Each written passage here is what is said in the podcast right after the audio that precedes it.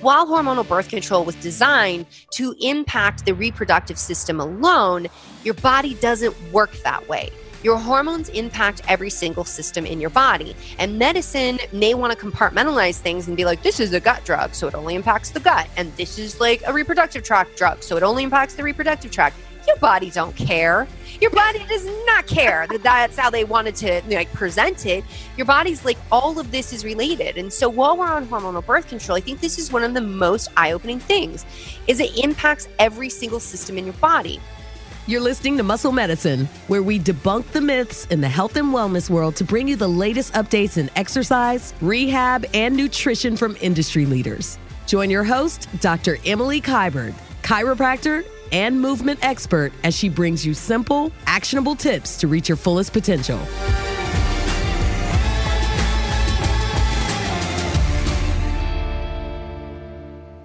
Today, we sit down with Dr. Jolene Brighten, just came out with this great book, Beyond the Pill. And funny enough, I read, I think it's your first book about like postpartum rehab Mm-hmm. before I even knew you. Like after I had a child, when I felt terrible, and I picked up your book. Oh my God. On that's crazy. Amazon. Yeah. I never knew that. yeah. And I love what you're putting out to the world because so many women need to know this. I myself have taken Yaz. I did the Nuva ring. I felt like a crazy person on every single birth control I've ever taken. and you really talk about the effects of birth control and then how to, I guess you would say rehab, but like kind of how to take care of yourself after. Hmm Yeah, and you know, there's so, so many women have said the exact same thing of like, I used this form of contraceptive, hormonal contraceptive. I felt like a crazy person, and it's often followed with, and my doctor didn't believe me or they dismissed me, and that's a big reason why I wrote the book. Is that we feel like we're alone. We feel very isolated. The conversation is shifting, but for a long time, the story went like you should be ashamed of your period. You should be ashamed of your hormone imbalance. And then my favorites are like, women are just crazy. Don't make a woman president. She would have her period and blow up the whole world. And it's like, actually, she would have her period and she would solve all the world's problems because her brain and her estrogen would be so on point that her lobes would be firing much more fierce than a man's brain could. So, with that, ladies, your hormones give you superpowers and keep that in mind. But, you know, the other reason I wrote the book is to give women solutions beyond birth control. Like you're going to go to the doctor with, you know, your period problems, the fill in the blank of any female trouble, and odds are you're going to be prescribed the pill, the patch, the ring, the depot shot, just shut it down altogether, and no discussion about what is actually going on. And to me, as a woman and as a physician, this is a big disservice because you deserve to understand what's happening in your body. Your symptoms are not something to be strong armed into submission. They are something to be respected. It's communication. Would you put your hand over your child's mouth and be like, I know you have something really important to say, but I don't want to hear it?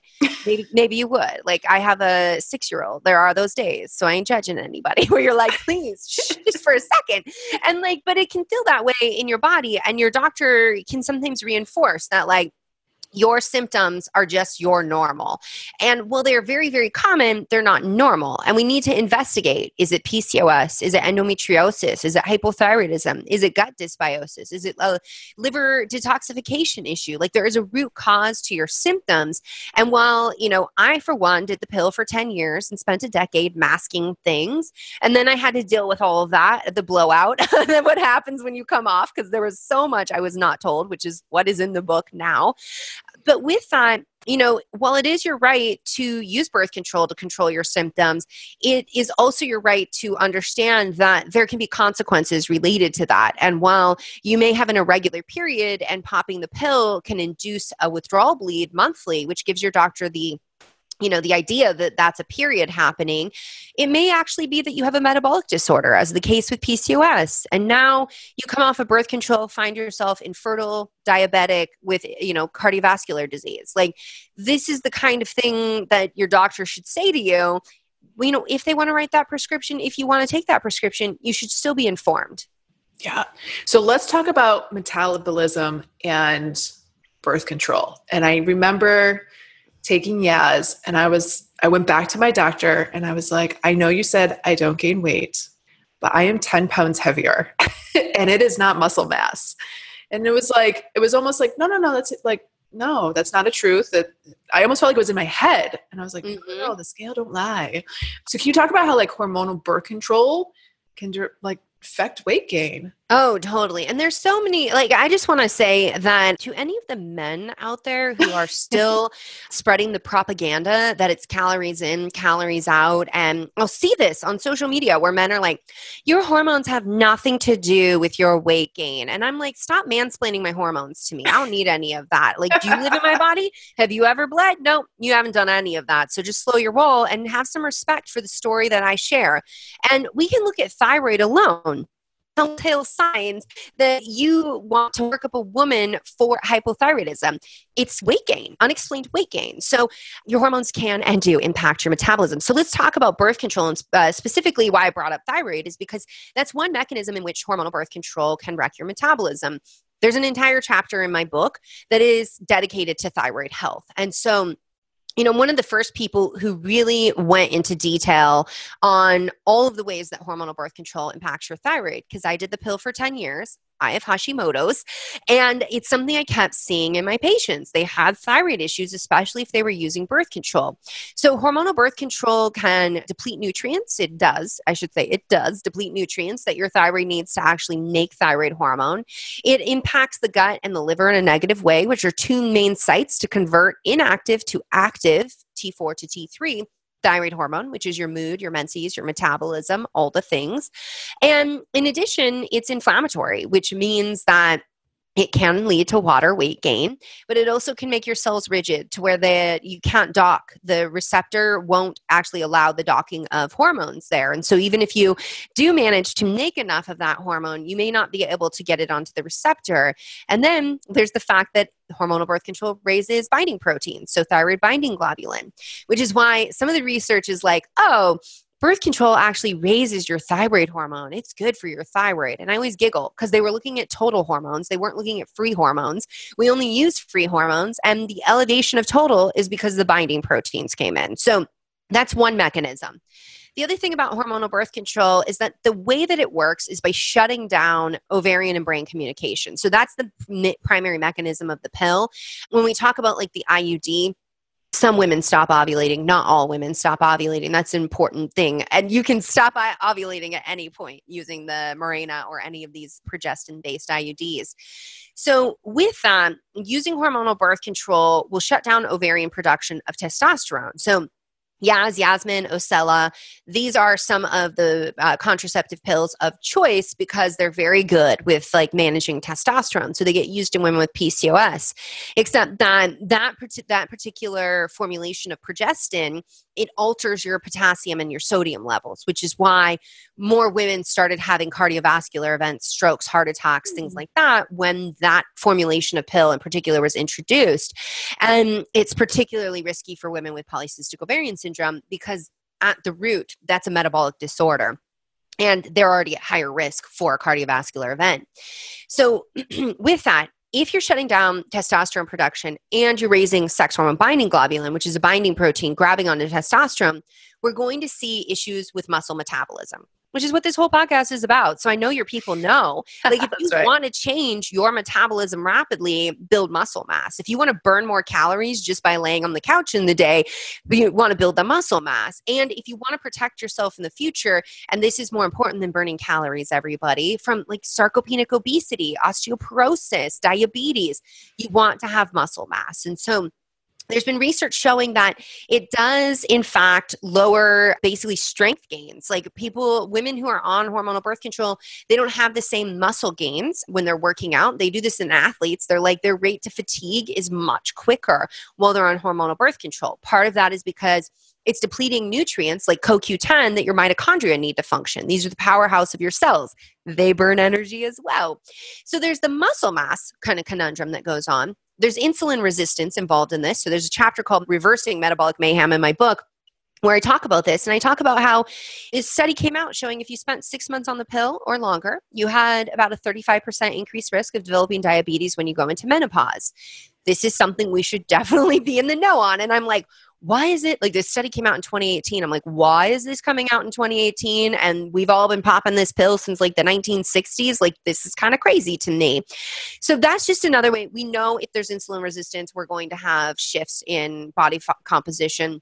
In addition, why doctors often dismiss this is because progesterone, now, mind you, you make progesterone, Mama Nature makes progesterone, men in the lab there's women in the lab too but they i just always think mankind um, they make so that's synthetic. Progesterone's a diuretic. Progestin is not a diuretic. So we see water weight gain but often so if you get into the research doctors will say oh on average it's not that significant. It's like five to ten pounds of weight gain. Okay well like i'm not even five five. If i gain 10 pounds that is significant for my body my body type. So there's that individual component but it's also when you look at the research how did they actually come with this get to the average? By doing an average. Some women gained over 70 pounds. Some women lost weight because of nausea and not tolerating birth control. And then they added them all up divided by the number of people and said this is the average 5 to 10 pounds not a big deal but what about those women with over 50 pound weight gain?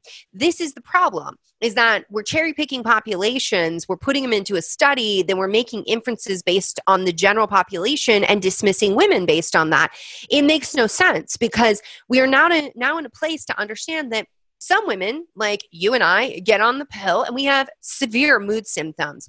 Other women have no issues. That's the question we need to be asking. Why her and not her? Like the debate of causation is just silly to me. Like women have been complaining of like depression, weight gain, all these symptoms since the introduction of birth control. It's on the package inserts. It always shows up in the clinical trials. And yet, for some reason, in clinical practice, doctors are like, no, the pill can't do that. I remember once I was with one of my instructors in chiropractic college and I had dropped a pen and I, I literally bent over and started crying to pick it up. And I was like, who is who is this person in my body? Like that emotional component. I was like, oh my God, I don't feel like myself. Yeah. Um, while on birth control. You mentioned that birth control can create inflammation. Mm-hmm. There's such a strong focus on decreasing inflammation in the body by how we're working out, by how we're eating, by how we're recovering, by the supplements we take. And I don't think most people, you know, even think of birth control as inflammatory. Oh yeah, no, uh, I didn't. And I remember, so I was a group fitness instructor, and there were times where, like, my knees, and this this didn't start until I was on birth control, where I would work out and my knees would like balloon up and be swollen, and it was like a birth control slash gluten issue going on that I can look back and see now. I get gluten now, and I don't I don't blow up like that, but I definitely have joint pain. So with that, the very interesting thing is there's been studies where they measure a woman's C reactive protein. That's a marker of inflammation. They put her on the pill, they measure it again, and lo and behold, inflammation is up. So, what the working hypothesis is right now, and if we just like, we just started like really questioning birth control in the recent years, like it's something where I'm like, I feel like it was like it was taboo. You couldn't question it because it was absolutely part of the women's movement. Like we graduated college at a higher rate, we get paid more, we're CEOs of companies. Yes, it was a tool and we still deserve the right to question like we, we should be questioning this so with this, we know hormonal birth control induces intestinal hyperpermeability, what's more commonly known as leaky gut. And your immune system lives in your gut. So, if anything is causing leaky gut, or what it also does is it lowers microbial diversity. So, good guys, you don't got as many of them. That's a fast track way to chronic disease. We recognize this in the research. All of that alone can increase inflammation because that's where your immune system's living. And if your little dendritic cells pop up through your intestinal lining and they survey the land and the land is looking fierce and there's enemies coming, then they've got to mount a response. So, that's one way we can get inflammation via the immune system. The other thing is that with hormonal birth control, it raises binding proteins to hormones. So, sex hormone binding globulin, we've discussed. We talked about thyroid binding globulin. Cortisol binding globulin. And I've had doctors who are like, I don't think this is really real. And I'm like, do you know how they validate that a woman is actually compliant in a study? They measure these binding proteins. If these binding proteins are not up, they know she has stopped using hormonal birth control. And so, with that, cortisol, which gets a bad rap for belly fat, and yes, it's true. However, every hormone is like a Goldilocks situation. Like the porridge is good, it just can't be too hot or too cold. Now, with cortisol, I'm glad you think that. I'm funny. I love that. So, you know, with cortisol, it controls inflammation, it modulates inflammation. But if your adrenal glands don't have what they need, so vitamin C, for example, the adrenal glands need vitamin C to function properly. Hormonal birth control depletes vitamin C. Ever wonder why some women say, I started hormonal birth control and I feel like I have more fine lines, wrinkles, like my skin's changing? Yeah, because you need vitamin C and vitamin E to keep up the C's the collagen matrix. And so without that, can have problems and hormonal birth control depletes it. And that's going to impact your, your adrenal glands as well. And then they try to make cortisol and then there's this binding protein grabbing onto it. And so now the body's inherent mechanisms for controlling inflammation have just basically been hijacked. And this is something really important to understand for everyone listening is that while hormonal birth control was designed to impact the reproductive system alone, your body doesn't work that way.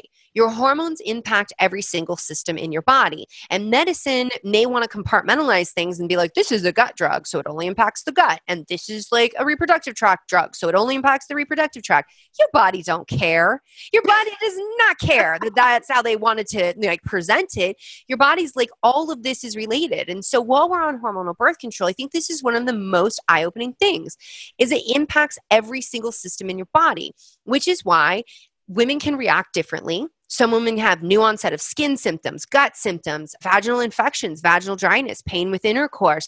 They might have mood symptoms, migraines. I mean, it can show up in so many ways. And then in addition, when you come off, that's when your body can be like, yo, I need you to pay attention here because there's some stuff we got to take care of if we want to survive together. So when women are listening to this and they hear they're hearing all these different symptoms and they're saying, "Oh my god, this is me. I want to get off." But there's an impact also to getting off, right? And developing post birth control syndrome. Mm-hmm. Point. post birth control syndrome, man. I like, I had no, when I got it, I had no idea. My doctor did a good job at convincing me that like I was the only person ever.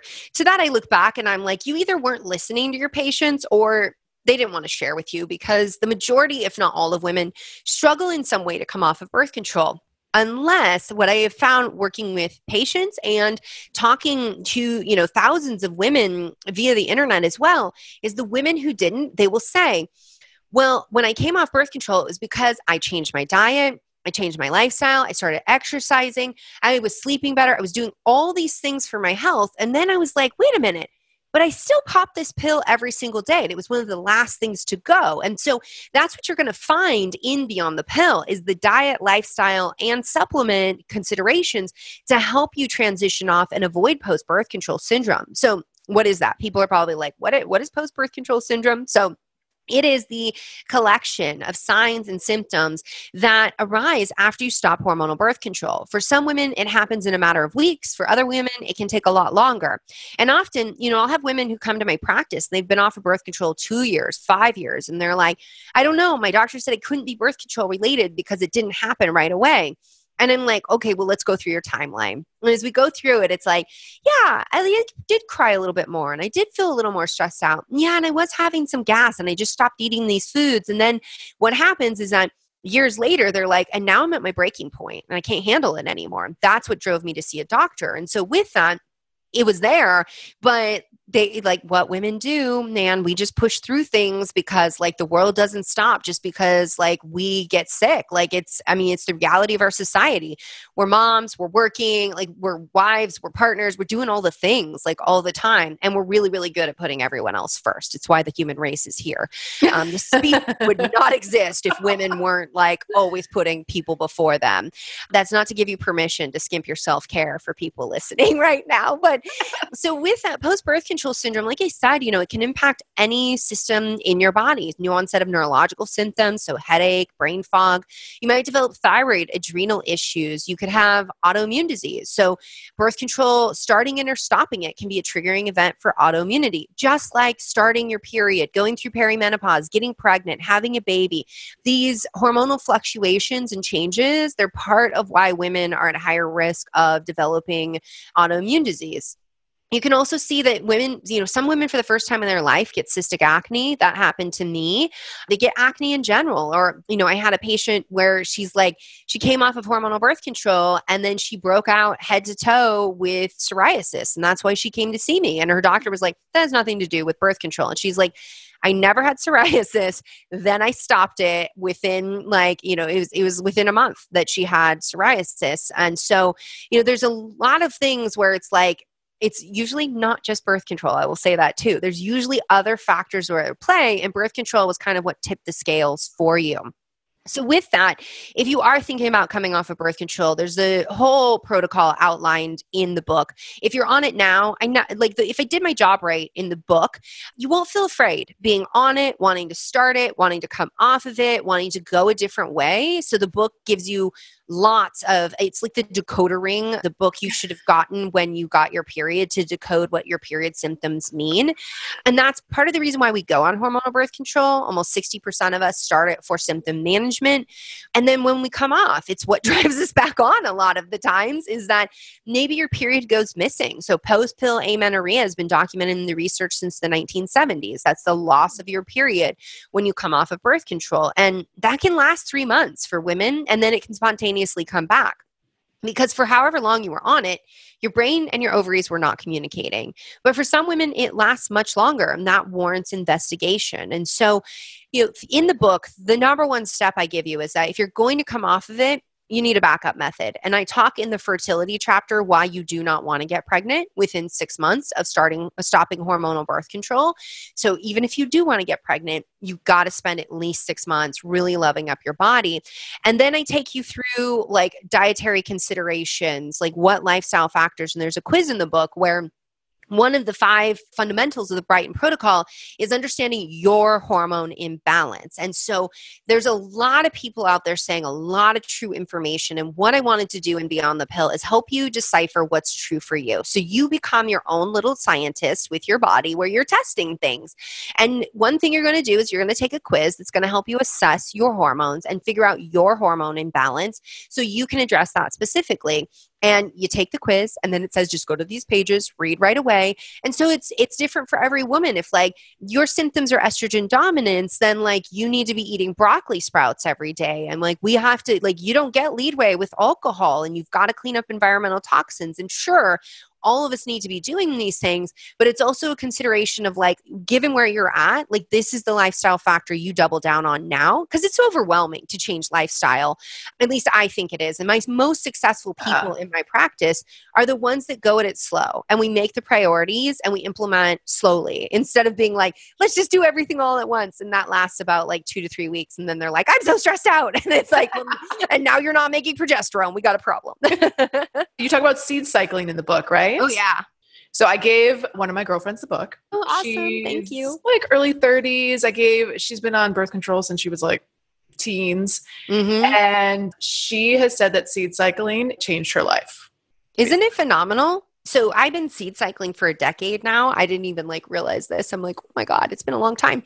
My mentor, who actually he published a book that included seed cycling and moon cycling and I realized he published this book 20 years ago after 20 years of his clinical practice. Like, that's, I'm just like, man, seed cycling's been around for a long time. But when you're in naturopathic medical school and you're learning about gynecological issues, they're teaching you seed cycling. They're teaching you, like, how to eat with your menstrual cycle, what lifestyle factors need to come into play with the menstrual cycle. And so, really just looking at that foundational stuff. And For Always, people who don't know what seed cycling is, I'm going to explain that. Yeah. You're like, stop it. I'm just stringing y'all along. Playing hard to get with that seed cycling. Um, yeah. So, with that, it was a patient of mine with PCOS who really taught me like the power of seed cycling. And so, seed cycling is a really simple practice. Day one, first day that you have your period, that's a flow of blood. That's where you're going to start fresh ground flax seeds and pumpkin seeds. And it's something something where I just want to say there are a lot of people who love to get dogmatic about things, and I don't understand why. I'm like, get the job done kind of person. I've been seed cycling for 10 years, and I will tell you that if all you have on hand is flax seeds, do it. If all you have on hand are raw pumpkin seeds, do it. If you want to eat two tablespoons of each, do it. You want to eat one of each, do it. Like, whatever gets the job done. Like, when we stress about these types of protocols that are really food based, it really kind of undermines what they're meant to do. So I just want to say that because you will get a bunch of people who are writing in being like, "Do I? What if I only do one tablespoon?" And it's like, don't don't overthink it. It's going to be okay. so um, with that but it needs to be fresh ground flax seeds. With the pumpkin seeds fresh ground is definitely better in terms of bioavailability. I grab a handful and i throw it in my mouth sometimes and i'm like and i just chew it 30 to 40 times so that like i use my own little grinder. I, I came with a grinder. It's in my mouth. So you're going to eat that up until ovulation. And so what i tell women to do the easiest way to do this is that just measure out a tablespoon of each or two tablespoons of each of these seeds. Grind a week's worth in a spice grinder grinder or coffee grinder, but don't grind coffee beans. You'll just ruin your coffee. You'll ruin your. By the way, you guys, Dr. Emily here, Kibbard. I always say your last name wrong. Kybird. Kybird. Ah. Yeah. good. Uh, you came to Paris and you brought me coffee. So just so you know, we ain't hating on coffee. I love coffee, but you got to test know, it. The Portland girl. I know, totally. You'll read in my book where I'm like, no, listen, it's literally liquid sunshine for us here. It's snowing right now as we're talking. So, like, stop it in Portland? Yeah, yeah. We've been getting a lot of snow in February. Well, now it's March, actually. I'm dating this podcast. People are like, get to the seed cycling already. Let's do this. Okay. so, grind a week's worth, stick it in your freezer, and then just grab out like a big heaping tablespoon or two, throw it on salads, throw it in smoothies, throw it in oatmeal, like whatever you eat. That's going to be really beneficial to you. Now, when you ovulate, we're going to flip into the luteal phase, and that is going to be following ovulation if you're not having a menstrual cycle, I'm going to speak to moon cycles here in a second. But if you are going into the luteal phase, that's where you have fresh ground sesame seeds and fresh ground sunflower seeds. Again, raw.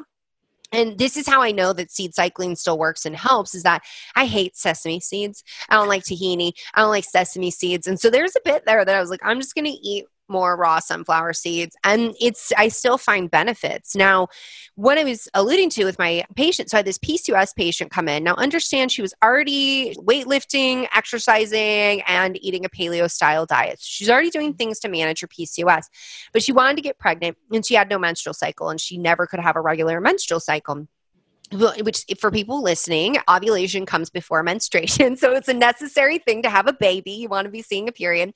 And so I was like, I want to get some baseline lab testing before we come in and do any kind of other kinds of interventions. But I want you to start seed cycling. Like your diet's great, your exercise is great. We're going to get you in bed, make sure you're sleeping, like all this, like, you know, basic hygiene stuff. But the seed cycling was the thing that she changed. That was the most, the biggest change. And then she I didn't see her labs come in. Mm, she didn't come back. And I was like, what happened? And she was like, well, I had to schedule with my gynecologist because I got pregnant after six weeks of seed cycling. She got pregnant. And I was like, dang like and i was like seed cycling's a great adjunct therapy. But she really like and this is something where i'm like my patients have taught me so much stuff. I mean everything in beyond the pill is born out of clinical practice and me researching on pubmed to help women one-on-one. So you know with that that's just like seed cycling is some pretty powerful stuff for sure. Now if you don't have a period so this gal didn't have a period we synced it up with the moon cycles and you'll read all if you dig hmm. moon cycling you will read about that in beyond the pill and i've got more information coming out about it because i actually wrote an entire chapter about moon cycles and this like cosmic connection that we have and the publishers were like dude that's way too much information. And so you're like what about all my real talk? Come on. Yeah like yeah well they you know they they had a really really good argument of like people actually had to be able to hold the book in their hands. It couldn't be so big. And I kept having these visions of like, oh, women laying in bed holding this book up while they're reading before they go to bed and it drops on their face. And then on Instagram, there's the photos of like oh beyond the pill gave me a black eye. Like so we ah. had to cut it down. We couldn't we couldn't give anybody a black eye. But with moon cycles if you want to follow a moon cycle you may and know that like whatever your purpose you are serving you might bleed on the full moon the new moon. You might bleed in between. You might be switching cycles. And that is in beyond the pill you can read about that but with seed cycling, you want to sync it up to where your period would be with the new moon and ovulation would be with the full moon. And so you're going to do the flax seeds and the flaxseed and pumpkin seeds. That is going to be new moon to full moon. Full moon is when we historically would ovulate, you know, living in a cave. Light is waking you up and what you're going to do because there's predators outside. Like you're going to have sex. Like what else is there to do? Like you're up in the middle of the night. So at that point, that's where we're going to flip over and and you'll just follow a 28 day cycle. Just follow the moon cycle and you switch to the sesame and sunflower seeds. And then if your period comes and it differs from what you've been following, follow your body's wisdom. Don't try to strong arm it and be like, I'm going to seed cycle so that I, I want to be with this moon cycle. Like whatever moon cycle you are with is what you are. That's that has more to do with the purpose that you're serving in this life and like the work that you're currently engaged in. And so respect that because there's a lot of wisdom in terms of like where you're at in your moon cycle. So have you found that when people come off birth control people who train, right? Some of the examples you get is like people already had their exercise and strength training dialed in. Did it affect their potential for capacity or did, were they able to like train longer before they fatigued? Like what kind of changes did you see? Oh yeah totally. That's something that like and my patient again praise to my patients this book wouldn't be here without them. Mm. that was something that especially my practice in the bay area tons of crossfitters and biohackers. That's not as popular in the pacific northwest but definitely in the bay area. And women would say like they would come off birth control and then the next cycle they're like oh my God, I'm lifting like more weights like things are changing. You know lots of competitive athletes like getting better gains faster time like and to that was like never my uh, sports enhancement was like never my focus. I was more of like the fitness the bikini fitness models. Like those women would come to me after like what they go through to do those competitions like mad respect for the discipline they have but yeah. they break their metabolism a lot of times and they get these male coaches who are just like screw your hormones, get on the pill, like all this. and it's like, no, dude, you want her to like be like her fittest, like let her hormones do their thing. But seeing women coming off of birth control after they're like, I mean, some of these bikini model fitness, I don't know what that's called exactly. I'm so not cool. Yeah, it's I, like competition, like yeah. Modeling, I just was out with like friends this weekend at brunch, and everybody was talking about like new movies and actors and actresses, and I was like, someone made a comment where they were like, "You legitimately live under a rock and you only read PubMed," and I'm like, "It's so true." like I've been living in Paris, people. So yeah, I've been living in Paris, also studying PubMed, but for my kids' condition. Right. Um, yeah yeah so you know with that then what happens with these women sometimes is that because they they basically like break their metabolism they start gaining fat and their body's like putting on fat and really coming off of mm. hormonal birth control has been one of those like golden ticket things to start shifting body composition i think it's because of the insulin resistance that happens and because of the strain on the thyroid and the adrenals and that like you need you need your natural progesterone to be able to use thyroid hormone as well. And so if you're on this progestin, you've been doing all these things that stress the, the system, your body's really wise. It will be like, oh, we're, we're in starvation. We got to hibernate. Okay, shut it down. Like we're going to gain weight. That was a really interesting thing. And I actually, I have to say, I'm a little remiss. I didn't get to some of the stuff that was in the book about that and about specifically speaking to the point of there are people who will contend that you're weaker when you have a menstrual cycle, regular menstrual cycle, and it impacts your athletic performance. Therefore, you should just be on hormonal birth control. And the research has actually said no, that's that's not true. And in fact, like being on hormonal birth control might actually impact your performance. And there are times that if you work with your menstrual cycle, that you can have tremendous gains or you can change your body composition. You know your testosterone going high before ovulation you may actually find that you have more energy. You can lift even heavier. Then as you shift into progesterone going high in the luteal phase that's where your metabolism starts to shift. Now you are bur- burning more calories and you probably have more cravings. You want to eat more things because your body's like let's make a baby. Let's store calories. Like that's what your body does. But it's a good time to focus in on like routines that can help you with losing weight and often those are the times that like the week before you're going in your period of like dialing back into doing like yoga or Pilates, like things that are still strengthening, but also are helping with the stress response and modulating that, it's a good time. You can actually, there's women who are like, you know, they'll do spin classes. I used to be a group fitness instructor, so these are all, all the things I used to teach. But working with patients, uh, we would start to structure their exercise routine and be like, if you're going to do your spin class, let's do it like in your your the second week of your follicular phase and leading into ovulation, and then let's dial it back as we are ending the luteal phase towards menstruation and they'd be like, I'm just losing weight and I feel like I'm doing less work. And I'm like, it's just because you're working with the way that your your hormones are. But when you when you're on birth control, it's static. Like you're on these synthetic hormones and it's all the same all the time. And then it's impacting other hormones. But yeah, that was a big eye opener. And I have articles on this. So people like the stuff that didn't make it in the book, I'm just putting out articles on. Like, all right, I already wrote it. Let's put it out there. But it is, it's a very interesting observation. And your husband's a soccer player, right? Did you play he soccer? is a soccer player, yes. Yeah, I'm I like I little have, bit in high school. Yeah. Yeah, I have like I don't want my kid to play anything where he, anything hits his head ever. Yeah, I'm like be a swimmer. Go be a swimmer. Um, but with that, there's been studies that show that women who get head injuries, the athletes specifically, so like soccer players who get hit in the head, like, and there's other things that hit you in the head, that when they get hit in the head and they have like a congu- concussion, that if they are in their follicular phase, they actually recover. A month later, they recover faster than women mm. who are in the luteal phase. And the reason is is that natural progesterone is protective of the brain and helps with the brain inflammation that happens after a head injury. And so this is another thing to mm. consider. Progestin does not do this. Progestin actually alters the female brain and not and like we've got to do more research, but it ain't looking good in terms of what it does. So with that, that's another consideration is if you're an athlete and you are eh, playing a sport where you are prone to or you're at risk of a head injury, recognizing that your menstrual cycle, your natural hormones, your progesterone can protect your brain and actually help you recover. Whereas, like, we need research to understand, like, if you're on oral contraceptives and you have a head injury, does that actually leave you with more deficits? Yeah. It's interesting. I was talking to one of our friends, Kara Killian, and she's doing research in Southern California at Andy Galpin's lab, doing literally like muscle biopsy tissue samples and finding that there's a change in tissues, especially like the like 3 to 4 days right before the menstrual cycle where women are getting like there's a higher percentage of injury 3 to 4 days before the menstrual cycle and Totally. physical tissue change.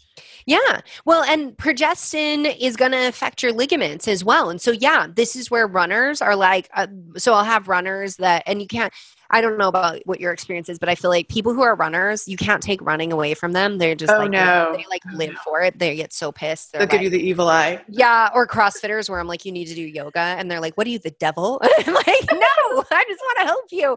But this is something where I, you know, women will say to me, my patients will be like, oh, I keep having ankle injuries. Like I keep rolling my ankle. Yeah. Or like I notice that like my um, lifting weights, like, oh, my my ring fingers, like there's a problem. Like I get a, I get a sprain every time. And I have them document it. And sure enough, it's correlated with right before their period.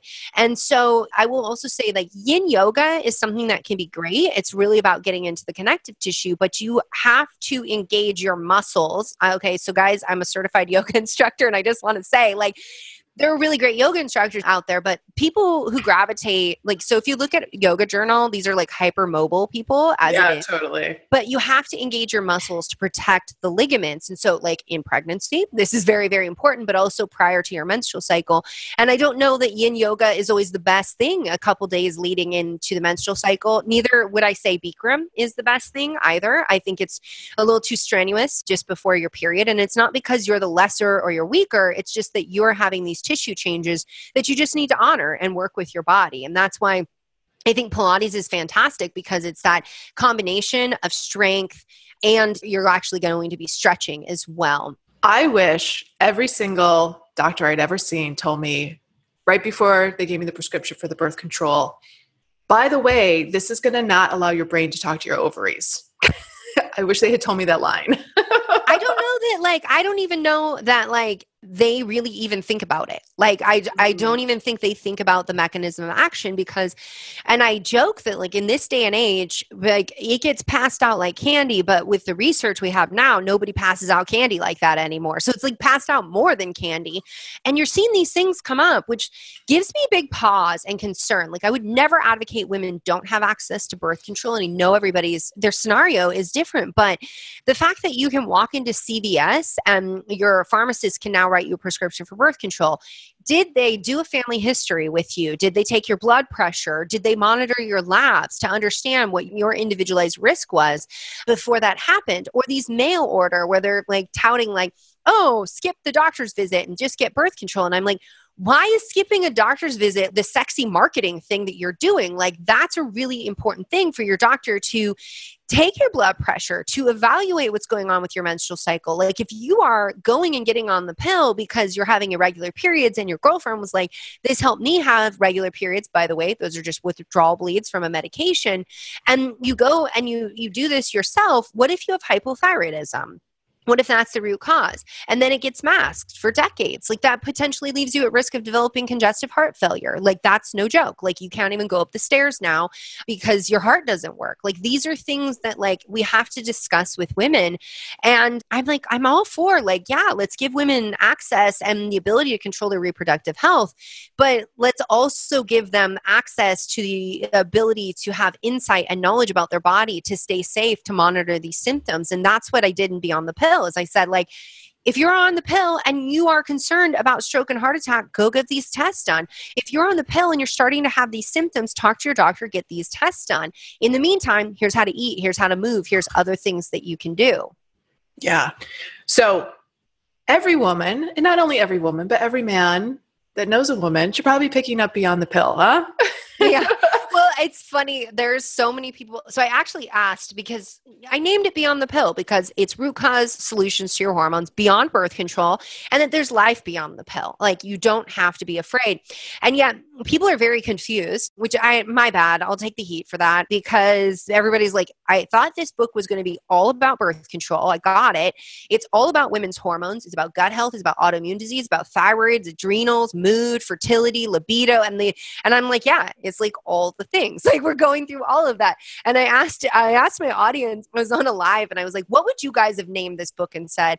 And unanimous was the Hormone Bible. And I was like, that's, Ooh, that's a good not, one yeah, but I'm like, that's so pretentious. Like, and that's like, I would not be like, oh, my book's so good. I'm going to compare it to the Bible. Like, no, like, that's so weird. But that's what so many women have said is they're like, this is the hormone Bible. Like, every woman should have the hormone Bible. And I'm like, wow. Yeah. So if it wasn't Beyond the Pill, I wouldn't have named it Hormone Bible. So maybe your audience will have ideas as well once they pick it up and be like, yeah. So where can people find you? You have a beautiful so beautiful Instagram. I like try to like look at it for inspiration for my own. but where can people find you? You can find me at drbrighten.com, D R B R I G H T E N.com. That's my main hub where you can find all kinds of freebies and information and all the articles that I referenced. If you do grab Beyond the Pill, go to beyondthepillbook.com so you can grab some gratitude bonuses, including recipes and some really cool interviews to help you on your hormonal journey. You can also find me at Instagram at Dr. Jolene Brighten and on YouTube, where I try to produce videos to help educate you about your body and you and I actually have a video that's coming out soon of an interview that we did together. So you guys definitely want to subscribe and stay tuned to that. Thank you so much for having me. I really appreciate you supporting the book and being an advocate for change in women's medicine. That's a wrap. I have two truths that I fully believe in. First, to be 1% better every single day. And second, all feedback is good feedback because it helps us grow. Why do I say this? If you're enjoying these conversations and you find this is adding value, send us some love by subscribing to Muscle Medicine Podcast on iTunes.